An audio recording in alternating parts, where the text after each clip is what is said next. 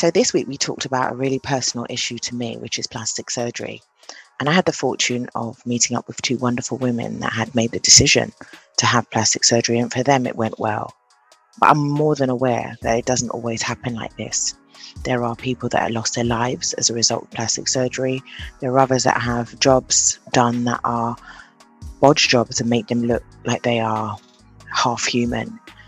Um, but for me, it must take a lot of guts and a lot of consideration to go under the knife.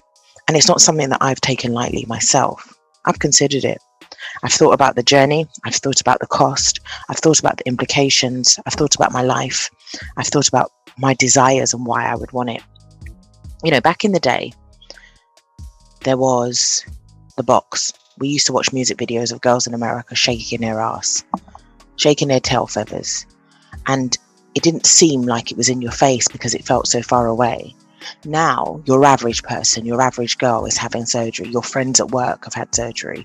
Your girls in the club have had surgery. And for some of us, there's a comparison and we think our bodies don't look like that. What can I do to make myself feel as confident as they seem, as they present with their bodies? You know, I've been on a weight struggle journey for all of my life. Those that know me in real life, you know that I'm not small. You've seen my videos. Um, I have been an obese child and I continue to struggle with weight. I almost have, I think, a really negative relationship with food, with weight, um, with eating, with exercise. I have at times body dysmorphia. I have body insecurities. I have body shame, um, body hate there are lots of times that I don't love the skin that I'm in, but it's a journey and it's improving. But I'm not going to, as you know, on these afterthoughts, be untrue. And I will tell you exactly what my journey's been. My journey started way back when, 10 years old. My mum decided that I was an obese child. Well, no, she didn't decide it, the scales decided it. But I was an obese child. I couldn't fit into clothes your regular clothes. I used to wear adult clothes at 10 years old. I couldn't go to Croydon and shop in Tammy Girl. Those that are my age that remember, I couldn't get my clothes from there. My mum used to have to go and buy me my uniform from Allders. And I used to have to wear these granny pleated skirts with really thick heeled Dr. Martens because my foot would be lean off. You know, it was so heavy and so wide. I always had to have wide fitting shoes, either from Clark's or somewhere of that nature. And I always felt like an outcast. I was always the fat girl. I was always the fat girl. I was always a fat, friendly, happy girl that used to eat people's lunches at school. You know, the skinny girls didn't want their food, and I would be comfort eating, and they would give me their packed lunch, their school lunches, and I would laugh and giggle, and I would just be the friendly fat girl. So my mum decided she was going to take action. She was a nurse she decided that I needed to go and see a dietitian. I needed to see someone to help me with my weight. And I never forget, every Wednesday, I used to go to a hospital called St. Thomas's Hospital, located in South London. And I used to have to go and weigh in. And I remember going into this office and feeling the shame at 10. I was in primary school, you know, but I knew what it was like to be obese and to be bullied because I was fat and be called names, you know. And I used to try and shit it out before I got on the scales. I'd be in the toilet pushing. But every week I'd put on weight and the doctors couldn't understand it. And my mum would always say to me, you know, what say to them what's going on because I don't have sweets in the house, I don't have anything. But she didn't know that outside of the house I was eating people's lunches. And the lunch money she would give me, I wouldn't need to buy a lunch. So I would buy sometimes two Kit Kats and two Lion Bars a day I would gorge them outside until I felt physically sick. Then I would go home. But that was because I was going into a house where there was domestic violence, where there was alcoholism, where there was mental health. And that was my escape. That was my ability to cope by eating. I'm also from a West Indian household where food was seen as love. Um, if you don't finish your food, you get criticized. If people are coming round, you've got to cook and you've got to eat. And even if you went to see your friend and ate there, you need to come home and eat your mum's food because she would criticize you for not eating that food. So food became a big deal. it became my mum's sometimes only way of showing that she loves someone because with mental health issues and depression she struggled to communicate her feelings sometimes and she showed my mum was known for her Guyanese cuisine. She was known for her rotis and her curries and her chow meins. That's what she was known for. And every weekend she would put on spreads. People would come to our house every Sunday. And Camilla would eat. And I would eat and eat and eat. So much so that my dietitian got in touch with London Tonight, Alastair Stewart. I was on there and I remember they came and they watched me. I was in an adult class gym in South Norwood Leisure Centre. And they watched me ride my bike down the road. I had on like an adult sized tracksuit because I couldn't fit in kids' tracksuits. Um, burgundy one, never forget it. And I was really embarrassed because it was filmed and my mum taped it on a VHS. And I would have to go to school on the Monday. And my friend, I have a really good friend at the moment who's still like my really close primary school best friend she's like my family and she remembers me having to deal with the aftermath and feeling quite embarrassed about being on telly for being overweight but we were the two big girls in school so i always had a partner in crime you know but once you leave primary school people get mean people get harsh people get horrible people don't care about people's feelings and i don't think they do now West Indians don't care. You go to the Caribbean, yo, fat girl, big girl, big thighs, big. And at that time, it wasn't seen sexually. It was actually just you're fat, and that was it. I used to feel uncomfortable. My legs used to rub together. I used to have to put powder between my legs. It was, it was awful growing up as a bigger girl. I grew up in the Caribbean. I left England when I was 11, 11 and a half and I went to my parents' home, Guyana, and there I was criticized for being a big girl too. So weight has always been something that I really struggled with. Um, I remember taking at one point five Imodiums because I was convinced that having diarrhea would help me to lose weight. Some would say that's anorexia or bulimia. I was about 15 at the time. And I remember being hospitalized because I had accidentally overdosed. I had a stomach ache, but I was like, yeah, this is good, you know. But I took too many. So I didn't intentionally commit self harm. But I was actively thinking, oh, this would be a good thing. Um, the tablets had to be removed from my body. I ended up being rushed to the hospital. But all I kept thinking of was how much weight I potentially could have lost. That was a, a pivotal moment for me that I realized no matter what I did, I couldn't lose this weight. I was on the cricket team, the basketball team. I was um, on the trials for the Commonwealth Games. I think that was like 2007. I was a power forward. I was active, but I was still big. The guys wouldn't pick me because I was still big not only was I big, but I was dark, you know, like the double whammy. And I always wondered what it would be like to have my belly sucked out. And I think that's when my first images of plastic surgery came into my head as a teenager. But it wasn't accessible then because only celebrities had it at that time, you know? So, you know, fast forward to now being a younger woman, I was, you know, confident and I decided to embrace my size. I met a few guys and but every heartbreak there was always that wonder that did he dump me because I was fat? Did he dump me because I've got a belly? Did he dump me because my face isn't, you know, snatched like the rest of them? And I think it was probably later in my 20s that I really considered having surgery. I wanted you know, as I was growing up and losing weight and dropping weight and putting on weight and losing weight, my breasts grew and then they shrunk, then they grew, then they shrunk. So gravity has played its toll. And no, they're not perky anymore. And even now in intimate relationships, it, it it's a it's a breath holding moment when you've got to lie down and oh my god, you've got to take off the bra. Oh, shit. Ugh Like, let's try and get a position a little like, let's can we go on the side? Can I go on the side? You know, because it looks better on the side, didn't it? When my and the breasts are like squeezed between my two hands. But the reality is, I want to just take off my bra, and even though I'm a bigger girl, I would want my longer breasts not to be the focus of your eyes.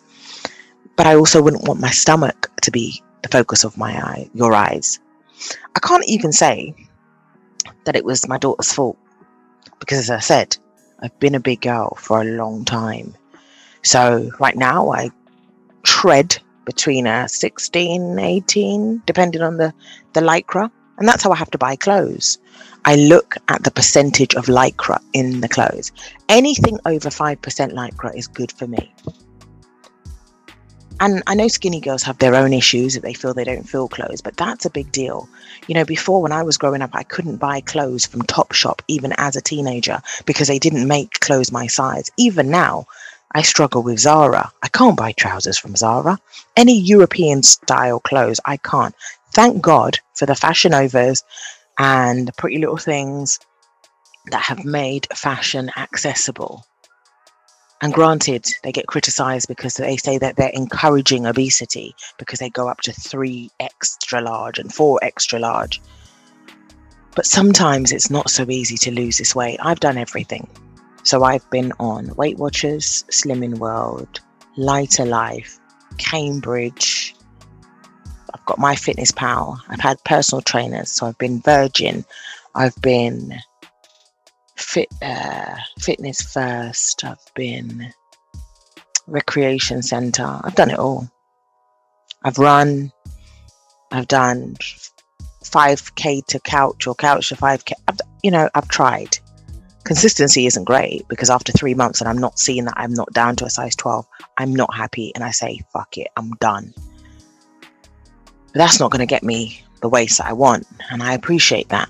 But sometimes when you've been on this journey for so long, it is so hard to get there.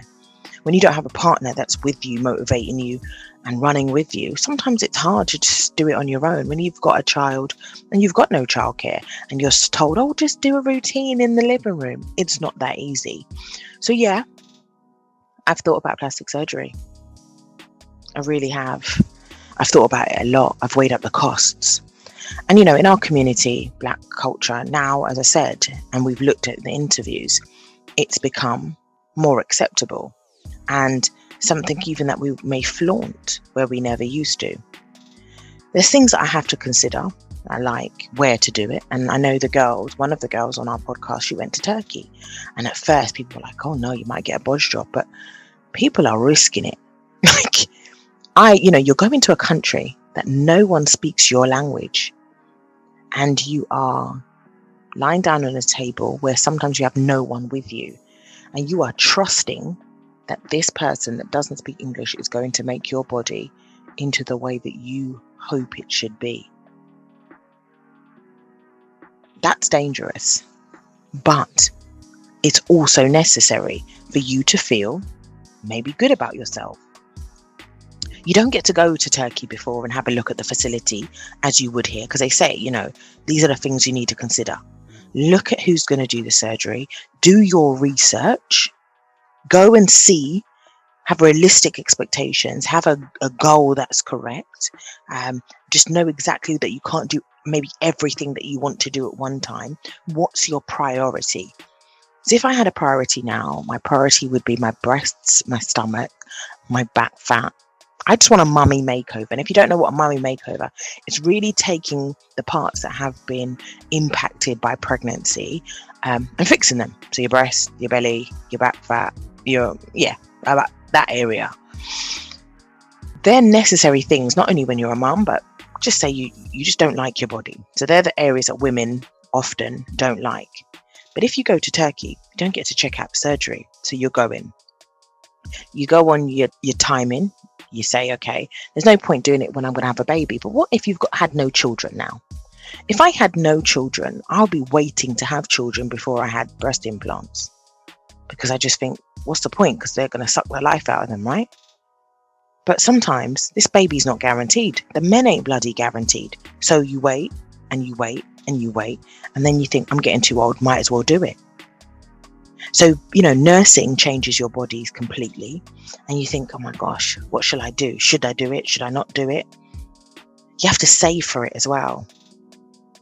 I am a really big advocate for education. And I think to myself, I would feel so guilty spending £10,000 to fix my body when I could be spending that on my child and her education, some extra lessons or something like that. But then if I'm not happy, maybe I'm not being the best parent to her. And maybe one of my problems, which I've noticed in life, is that I never put myself first. I never do. I put my man and my child always, or my whatever. I ain't got man, but you know, put them before me. And that hurts. Sometimes you just want to be prioritized. Sometimes you just want to be number one. You just want to wake up, jump out that bed, and put on your knickers and think, oh, that sauce is dripping today. Some would say, go gym, go gym. Some of the fat that we have on our body, no amount of gym. Well, yes, maybe years of gym, but who's got that time when you can actually go and get it done in a couple hours? That's the problem to have these body transformations that people are sitting on their couch saying, Oh, why don't you go gym? It takes years. And even when it takes years, some people have gastric bypasses, they have all these things to help them get there. So there's some sort of surgery involved. And I ask you, why is Botox okay? But why is, I don't know, rhinoplasty not? Why is doing your nose something that's in the forefront of your head not not okay? Because after it makes you feel good. I mean, I don't want to do my nose. I've got a black nose. It is what it is, isn't it? I don't want to change that feature. But the money is a lot. And I've looked, I follow a lot of plastic surgeons on um, my Instagram. I don't know if you know that, but I do. Dr. Miami, all sorts. I follow about 10 plastic surgeons, and I have done so for years. And I have saved posts of what the body that I would like to look at. I know some people are probably listening and thinking that I'm insecure. Am I insecure if I want better looking tits? I don't think so. Am I insecure that when I put on a white dress, because these bloody white parties, I'm not going to lie, they look good on my complexion, but they don't look good on my gut. My gut does not appreciate all white dances. So, can you guys stop having all white parties until I get my surgery? Because if you've got a little pooch, a little pouch, a little cellulite, all white does not cut it. So I'm saving. You know, I got a little Monzo account, oh, plastic surgery fund, but I'm scared because, as I said when I started, some people die. And I wonder how my baby would feel knowing that her mum died for some breasts or for a bum. You know, like, and, and, and also as a Christian, as a religious person, this is the body that God gave me. Why am I not just glad in it? Why do I not just say, if He wanted me to have this, that, and that, He would have He would have done it. But then I think to myself, God don't help those that don't help themselves. So let me go.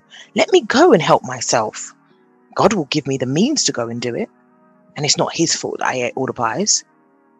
God probably gave me a beautiful body to start with, but it was me that filled it with shit there is a lot of risk, and you have to think to yourself, what are you weighing up? Then there's a time of work. If you're an agency staff, you're taking time off work to go and do this, so you're losing money. If you're um, you've got annual leave, you can take that.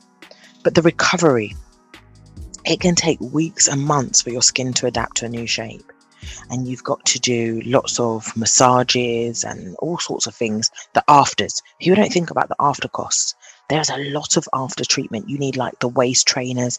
Some of the I follow some other people on Instagram who wear like these after surgery garments, and some of them are like five hundred dollars for a one piece or something. You have to think, can you afford all of that? It's like getting a house. So I might be able to afford the mortgage, but can I afford the repairs should something happen? And that's how you have to look at it. You might be able to afford the surgery, but can you afford what it takes after? And what if you don't like it? Are you going to go back? You have to think ahead. You have to think of all of these things when you're doing it. And I mean, gone are the days when I'm worried about what people will think about me or what people will say, um, how people will judge me, um, and if I've got discontentment with my body. And I will be honest to say that, yes, I do. And I'm not saying that I won't some days look at myself and think, oh, you are rocking it. But the grand scale of things, I really enjoy my body in clothes. But I don't so enjoy it out of clothes. And some might say, oh, you know, it's because you've not had someone that you've been with that has loved your body. And I can then say, you're right. Because I don't know how many men that are in relationships with women actively help us to love our bodies. Actively remind us in our naked, unmade up, uncontoured states that we are wonderful, beautiful beings in all forms.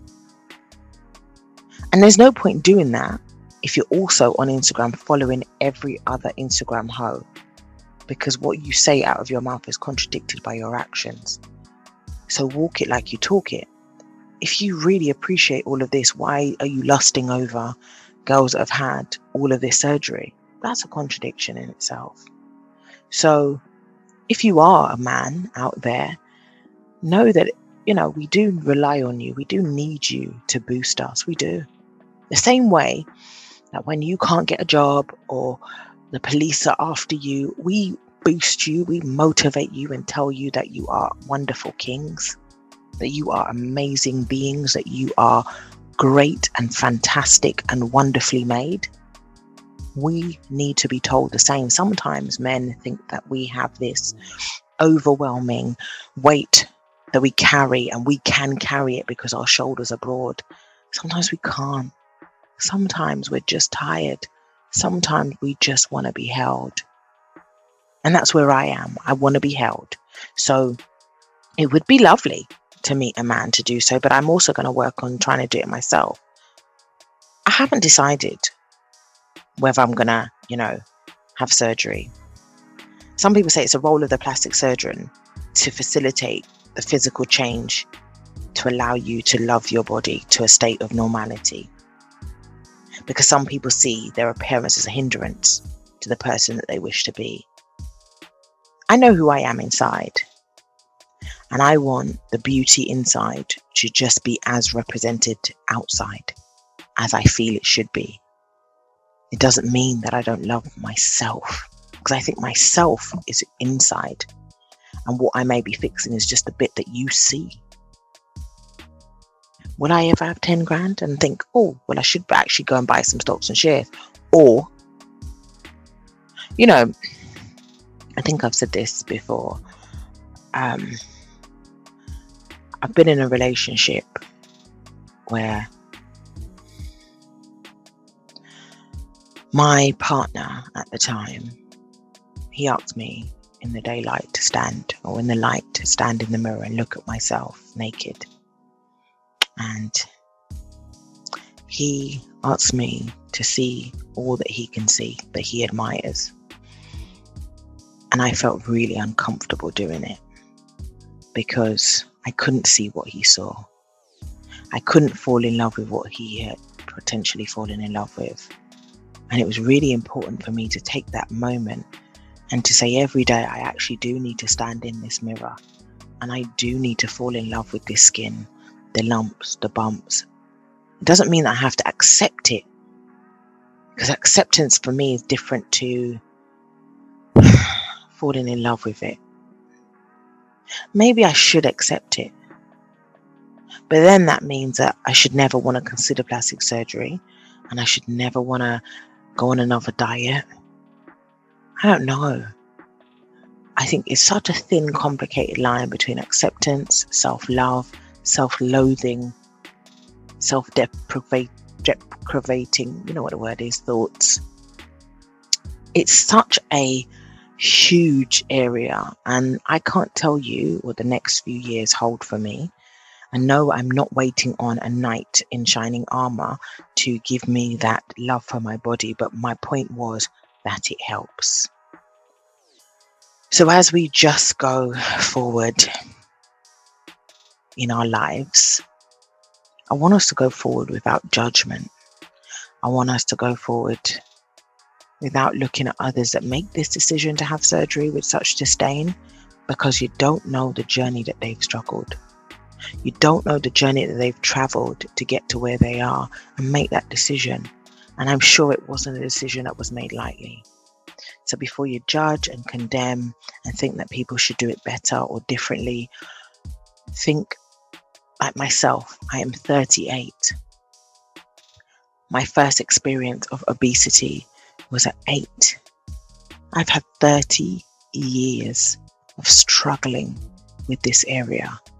Isn't it time for me just to get a break? Again, I thank you for listening to my afterthought.